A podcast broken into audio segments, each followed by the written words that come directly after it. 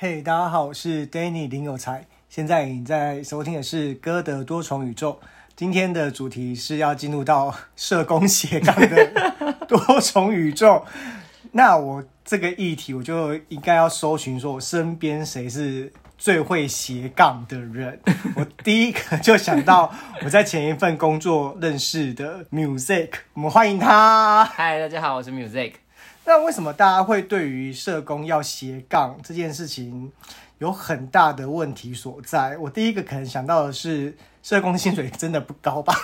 哦，所以一个是为了要想要赚多一点钱，就想斜杠。那我们来预设好，到底是问这个问题的伙伴想要的是薪水高一点呢，还是如何找到自己的兴趣？如何找到自己的兴趣？确实有一派对于那个斜杠啊，是觉得他们是追寻追寻。生命的质量，而不是生存的质量。所以这样，如果生存的质量，当然就是想要多赚一点钱，然后可能可以有好的有房子啊，有车子啊，就可能像你讲的第一类人，就是我想要多一点薪水，因为社工的薪水可能相较于很多工作来说是比较低的。那另外一个就是想要追求生命的质量的，我会比较偏向这一种啊，就是你可能在多方的尝试不同的兴趣的时候，那。透过这样的管道，你可以重新找到诶自己生命里面的热忱或者是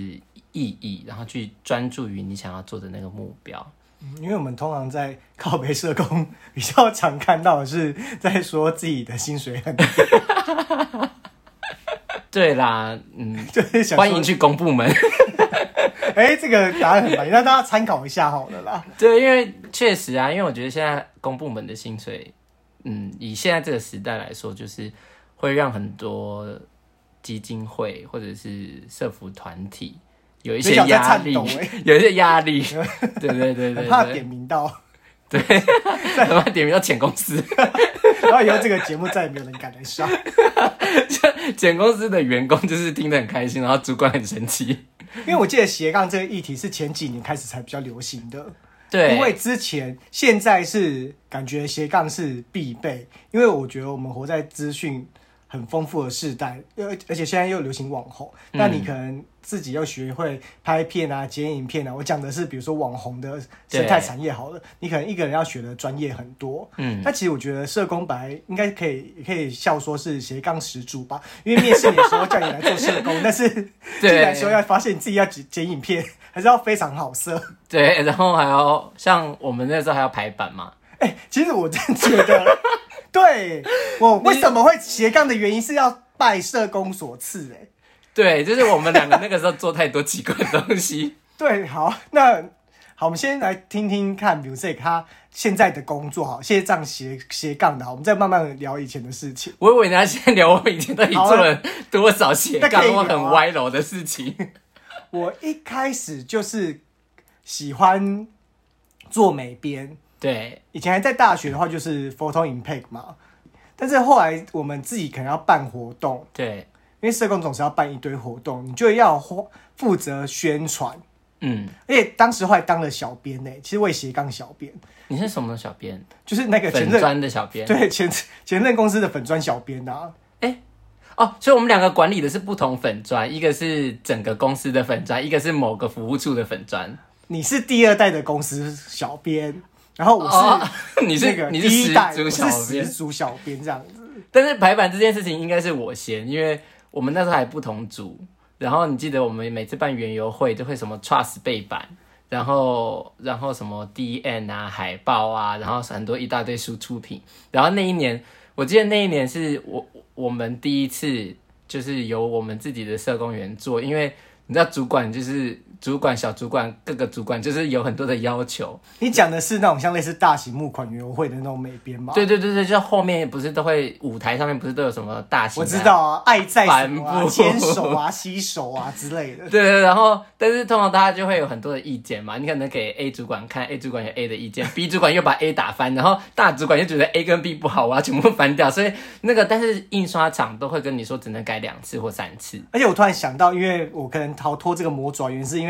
你是第一个会用 AI 的，哦，对，因为我对，因为那时候我还在用 Photoshop Paint，因为我还是就是小编，只要编小型图片嘛，对，就是写个文字啊，图图片编一编用上传。但是 AI 你是一个专业的绘图软体，对对，然后你要去做文宣大海报输出的时候，那个尺寸，因为以前用 Photoshop Paint，可是我还在。前任的时候就是做一做，然后输输出的时候，厂商就说：“哎、欸，你这个颗粒很大、欸，哎，因为解析度，对，因为可能软体真的适用性的不一样。”对。然后那时候 music 就会用 AI，它是 AI 始祖，应该是只要你是第一个，你是苦主吧？应该不是始祖吧？因为第一个就抓你呀、啊。对，而且、那个、不抓你还抓谁、啊？而且那是很荒谬，就是从那一次开始之后，然后一直到我离职之前，全部。只要是大型园会，大部分我都会被分到美工组，或是跟相关有关的工作。即使是分到器材，他也会跟你说啊，那个什么海报什么，你还是得做。哎、欸，我真的想不到，除了哎、欸、这样讲好狂妄，除了我们两个还有谁啊？哦。但因为那个时候有我们两个，也不需要有别人，是我们两个的责任，就是我们两个责任。我们让他们没办法发挥自己的专长。因为其实你学了那个 AI 之后，你排版速度快，人家要什么你删删减减，对，比较快。因为到时候夸张到就是车贴、招牌，对，我们会做，对，对。基金会有时候大型基金会它的车贴都会有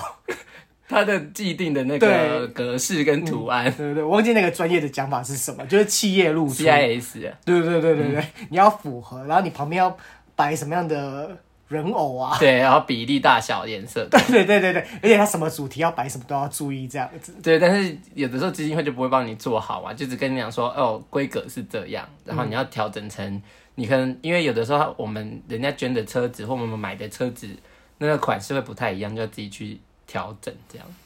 然后还有做那种比较夸张的，我记得雕塑啊，有一年我们不是做一个雕塑，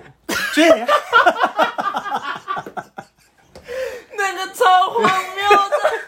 我有一度觉得我是室内设计师的学生，对，我们是建筑系的，建筑系然后做那个很多模型，然后我们要把那个公园模型，那个一比不知道一比几，然后把它做出来。对，我们只是为了一个聚焦活动。因为那个活动到最后很幽默，因为我们还做一做什么坐标啊，然后去那个是一个立体的，哦就是你去建案。对，都会有一个模拟，就是预售屋的时候，你会看得到那种东西。对，我们做了一个公园的，然后去一比一去买树啊，行道树、路灯都做，还去查怎么弄那个什么人造树，粘什么树树草、树枝还是什么东西的。就我们这个也包，然后但是殊不知那个下其实明年也不在那个场地办。对对，因为原本那个时候说都会固定在那边嘛。对啊，所以想说哦，那是一劳插旗啊，就是很帅，就是插旗啊，很很帅气的插旗。隔天马上变成保丽龙乐色。哎、欸，但是我觉得会排版这件事情，很多事情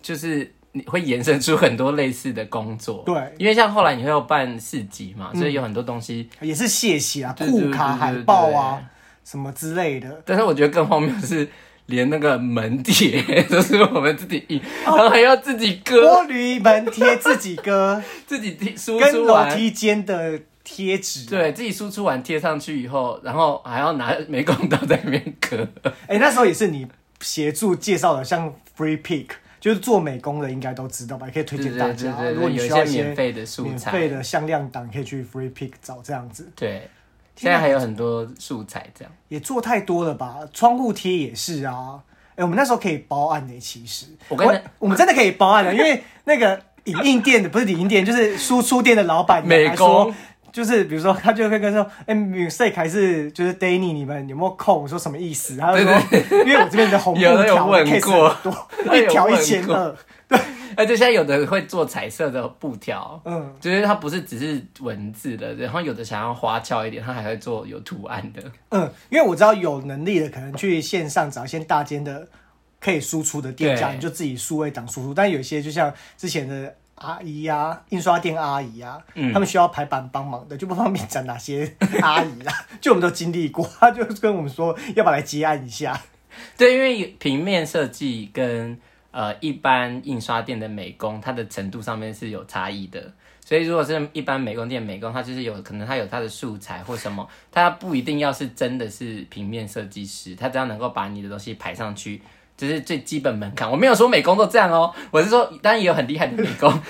设计师，好称为设计师。没有，但是平面设计师就会认真，就是帮你。对对对，因为以前我们都会拜托到的是印刷店的美编，然后美工会很生气。对对对，他说：“请问你们还要改几次？”你们先。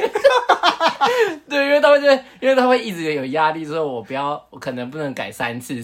三次以上可能要再加费用这样。因为我记得某一年你是那一年的苦主嘛，就是对啊，所以我才改 logo 大小，我才改成自己要做啊，要不然一直改。对，你有那个印象吧？就是因为我们有时候可能遇到的是赞助单位，嗯，还是什么的，就是会做 logo，对，所以整个大海报都会给对方看。你有时候你觉得排版很漂亮的时候，对，但殊不知可能那个企业觉得它的位置、它的大小，对，跟它的 logo 跟不能放在某个什么上面，会影响到他们企业，对，等等之类的就要改。然后后来就是我们帮忙改啊，因为有的时候赞助单位超级多，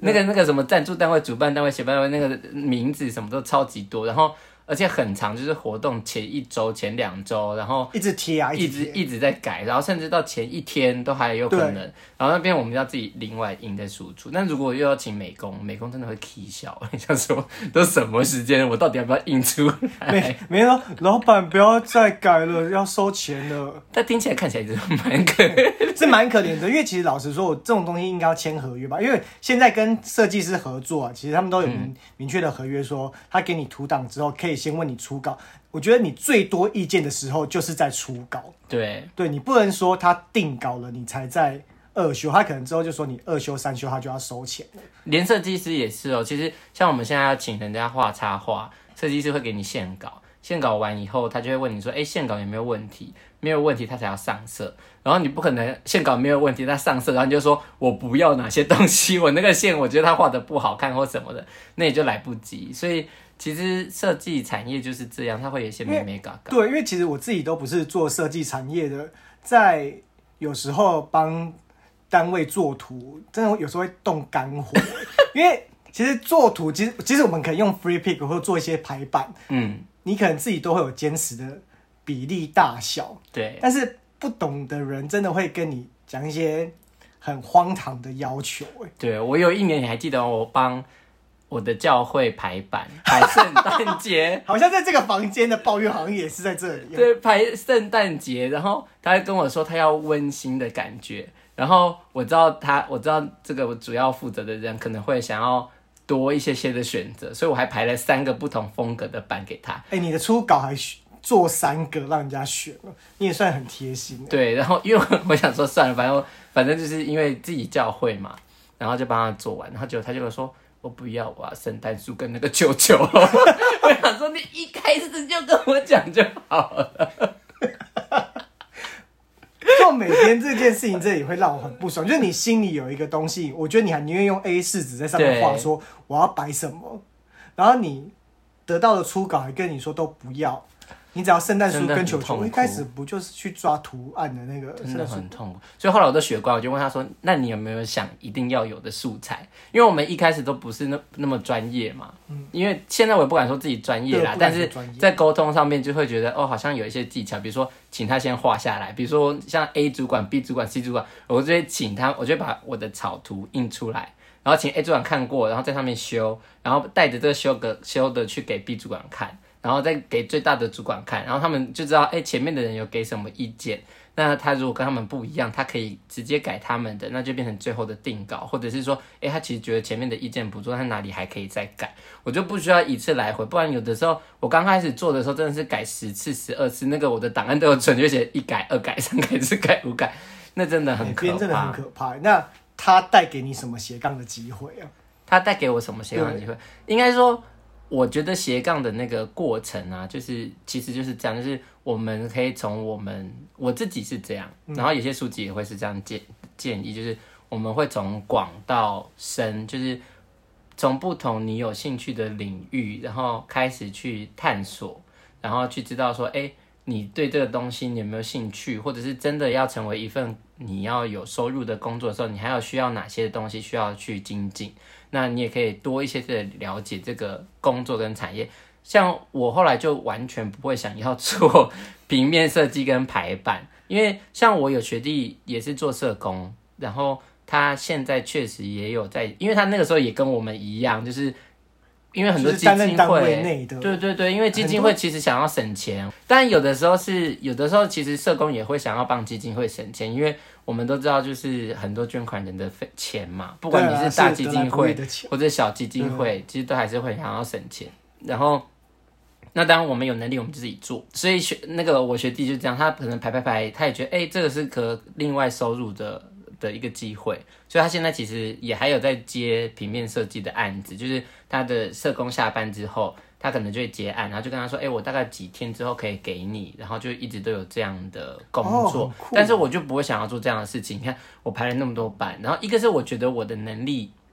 我的能力没有那么够，就是对我来说，一个专业的平面设计师，可能在我的认识里面有很多不同的项目需要学习。那我觉得我的能力不够。然后，但然后再来是我们在互动的这个过程，因为我就知道说，哦，他会跟业主有很多的沟通，那这个沟通是不是我能够舒服在这个工作里面的？然后再来是另外一个是，我觉得斜杠的工作对我来说，我比较追求的，像前面讲的是生命的质量，就是我追求的是自我成长，跟我自己对于我人生的人这个定位的目标是什么？因为其实，如果我觉得斜杠其实是相对来说，你如果有两份工作、三份工作、四份工作，我们先不管是不是斜杠好了，我们就讲单纯的兼职，你势必会有花很多的时间跟精力要去处理很多的事情。那如果这些事情都没办法让你能够开心跟快乐，那做斜杠这件事情你就会很辛苦，然后你会找不到那个做斜杠的意义跟目标。所以我会希望是我的工作，一直到现在，我现在手上所有的工作都是这样。我的初衷都是我希望能够帮助到人。所以像我现在斜杠的工作，刚刚有问嘛，就是我我还是做社工，早上做社工，所以不管是在心理层面的协助，或者是资源上面的协助，这个是社工的工作嘛。然后晚上我会有部分的兼职是在做身体上面的调理，所以。我们刚刚讲说由广到深，所以光是身体上面的调理，我其实花了蛮多的功夫。就是我从油指压中式的，然后到运动，现在比较流行的运动按摩，走肌理肌理的部分，然后到被动式的伸展，然后到热石，然后运动刮痧、筋膜刀，这些都是我现在可以拿来做。客人，我的个案，然后也拿来做收入的一些技能跟技术，这是单单做身体的调理。然后那这部分就从身体身体的调理的部分去帮助到人，所以那核心都还对我来说都还是助人者。然后像唱学唱歌，或者是我以前我还会带禅绕画，或者是教桌游课，其实都是从不同的层面帮助他们去认识自己，然后能够去接纳自己。其实唱歌这件事情是很需要。认识自己跟接纳自己的唱歌，唱歌，原来是这么深，可以走到那么深，不止抖音跟滑音就好了，不止抖音跟滑音。我觉得我跟你讲，很多、欸、你是到什么之后的阶段才有这样子啊？因为一开始我们都好像比较常在讲的是技巧层面的，因为你们从来没有问过我这些事情。是哦，是聊到这个部分，因为你刚才其实哎、欸，可以其实刚才讲很多，因为你刚才说是先从那个。按摩开始讲，我们一一的到来好不好？哦、因为按摩，我觉得是看 music 最长时间的阶段，对的一份，是不是从兴趣到工作我都不确定。但我永远最记得那个契机点是，以前我们办市集都会中暑哦，然后回去的时候就会在办公室处理，对，说一直说好不舒服，是不是卡到还是热到之类的？对，然后他就会准备一些按摩小物。或者是拔罐类的，帮大家做一个舒缓。但那个时候还不够专业，就是虽然会操作吗？那个时候是你的，其实是更前呃更前面呢。嗯、其实我要去我我们，因为我后来去 working holiday，所以 working holiday 之前我一直都有听说，哎、欸，按摩很好赚。然后那个时候也没有想那么多，但是我自己就会买一些书来看。嗯，然后那个时候就觉得，哎、欸，其实油压这件事情一直都很吸引我。然后，所以我还没有去 Working Holiday 之前，我就有在在翻书跟学这些东西。然后，哦、然后我跟你讲，刮痧这件事情也很有趣。刮痧这件事情是很很早以前是，我觉得那应该也是一个种子跟点，就是助人的那个种子跟点，就是我们那个时候教会也很常会办暑期的营队跟活动，然后但就就刚才讲，就是很多人都会中暑，对，然后很多人都需要救。然后，但是有一个姐姐，就是她，因为她有学美容美发嘛，然后那可能那个时候传统的刮痧，因为我现在运动刮跟传统刮痧很不一样啦，但是传统刮痧她有学过，然后就会在那边帮忙。但是你知道，一个人要打那么多个病患，因为刮痧其实对我自己本身的理解，就是你在刮出痧的时候，也是把不好的气传给。就要帮你刮痧的人，对啊，所以你一个人打那么多个，然后所以那个时候姐姐就是跟我，就是说我我教你好不好？然后我就说好，然后她说，但是你要答应我一件事，我说哦好啊，她说就是你要去，当人家有需要的时候，你要帮别人刮痧，就帮他们处理这件事情。所以我觉得那个也是一个助人的点跟契机，就是我我对于能够帮助别人的工作。我是有那个热忱跟那个兴趣的，所以你们在办公室发生这些事情的时候，我就觉得，哎、欸，好啊，就来啊，就处理啊，然后我能够帮你们做什么就做什么，然后一直到去 Working Holiday 才开始正式真的有开始认真的学习，然后一直到回来到日商去学生展，然后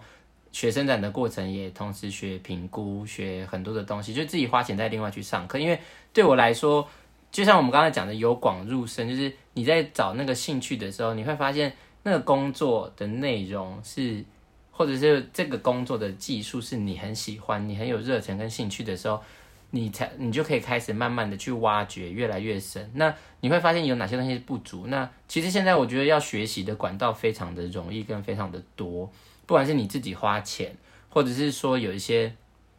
那个叫什么啊，就是现在劳动部。不是也有什么资讯课吗？除了除了资讯课，也有什么产投产业投资。哦，所以其实你现在在工作，你也可以报产业投资的课程，然后它也很多不同的技能，你也可以去学。那其实有，我觉得现在的资源真的都不缺乏啦，书啊、影片啊，然后很多这些东西，我觉得都可以去找。那所以那时候我也考了教练证照。所以我现在我是合格的 健身教练，虽然我看不出来像健身教练，对，所以那个时候就是你为了要把这个东西学精，就是人家会觉得，有的人可能会觉得斜杠好像就是这边碰碰那边碰碰，然后三分熟哦，对对，但是其实不是，就是对我来说，真的的斜杠是你那个是个过程，就是广这件事情是个过程。自由这件事的过程，就是我可以，我可以很自由的去 try 很多的事情，但是在这个，就像我们我们帮助学生一样做职业探索，就是他可以试很多不同的东西，但是过了之后，你会知道说哪些东西是你有兴趣，跟你有能力，然后你也愿意去投资在那件事情上面，你就开始缩小。所以那个自由不是终点，那个自由只是为了要让你可以更专注、更简化，然后要的不是多，而是。能够更少，然后更，就像现在很常讲的那个什么，那个极简生活，对，就是你会把很多 断舍离，断舍离，你会把很多不必要的东西拿掉，对，所以，哦、呃，我觉得斜杠是这个样子了。所以回到助人这件事情，就是你刚刚问我唱歌嘛，所以其实唱歌这件事情也是，就是有的时候很多是心理的因素，其实有些歌手也是，我那个时候在学习的时候。呃，某个歌手是我，某个歌手，歌手我不能讲，对我不能讲歌，我不能讲他的名字，但是他其实在现场的时候，他是会没有办法唱唱歌的。他在他在进录音室的状况都超级好，然后他的唱片也卖的那个时候也卖的很好，但是他只要一到现场，他就没办法发挥完整的实力跟唱歌，所以那个是心理的因素，就是他没办法在众很多人的面前表达他自己。然后其实歌唱这件事情跟自己的心有很大的关系，就是其实我们你看像很多歌手，他其实可以很动人，就是感他唱的歌的情感可以流露，可以跟你有 connect，就是可以跟你有一些渲染跟影响跟连接，那是因为他愿意把他的情绪跟他的故事跟你分享。所以唱歌的人，我我以前的老师就会跟我说，唱歌的人其实要有很大的那个自信，那个 confident 不是说我很厉害。我很棒，而是说、哦、技巧很好，然后对对对，声音很大，对，不是不是，其实那个 confident 不是从这些 skill 来，就是这些东西是是是一个一个，当然这些东西也很重要，但是更重要的是那个心，就是我能够知道说，我在跟你说故事这样，我敞开我自己的时候，我可以不用担心你怎么看我，就是。我可能谈，我可能跟你谈我难过的故事，我可能跟我跟你谈那些我不堪的事情跟经历，但是我可以知道你，我可以有信心的知道说，听我歌的人会愿意接纳我，听我歌的人会愿意理解我的故事，然后跟我产生共鸣，所以那个自信就很重要。所以有的时候我们在台上唱歌，或者甚至是讲话好了，就是你会有很多人会有点害怕，但那个时候有的时候是你会担心下面的人怎么看。当我们不担心的是，那个害怕就不见。然后有的时候高音，像很多高音上不去，有的时候也不见得是他的生理构造或者是协不协调的问题，而是他的心态，他会害怕。所以到某些位置的时候，他就会下意识的做某些举动跟动作，他就会不好唱歌。嗯，这样突然间觉得我受用到的是做 podcast 节目的心情，就不用担心，就是自己技巧啊，对对对，讲话。就是那个自信，我觉得那个对每个人来说都很重要，所以我觉得助人就是这样，就是其实不同的面向，然后不同的技术或者是不同的领域，其实都可以有他助人的方式，只是我在找的是适合我能够助人的一个模式。所以如果你今天很会排版，今天很会写故事，你也可以尝试着去朝这一块去走。那如果你这个部分有符合你人生的目标跟动力，因为可能每个人的目标不一样，有的人的自我实现不是在助人，有的人的自我实现可能是要有什么样的一个状态，那那就是他的目标。那重点，所以斜杠的回来就是那个重点就是。你对于你人生的规划是什么？然后你才能够帮助你在寻找的这个过程有一个专注的路线。谢谢大家收听这一集。如果你喜欢我们的节目的话，给我们五颗星的评价。那你对于社工到小事或者是生活琐事有些兴趣的话，都可以从 IG 私讯投稿，或者是透过资讯栏的 Gmail 传讯息给我们。那我们今天就先这样子哦，谢谢大家的收听，下次再见啦，拜拜。拜拜。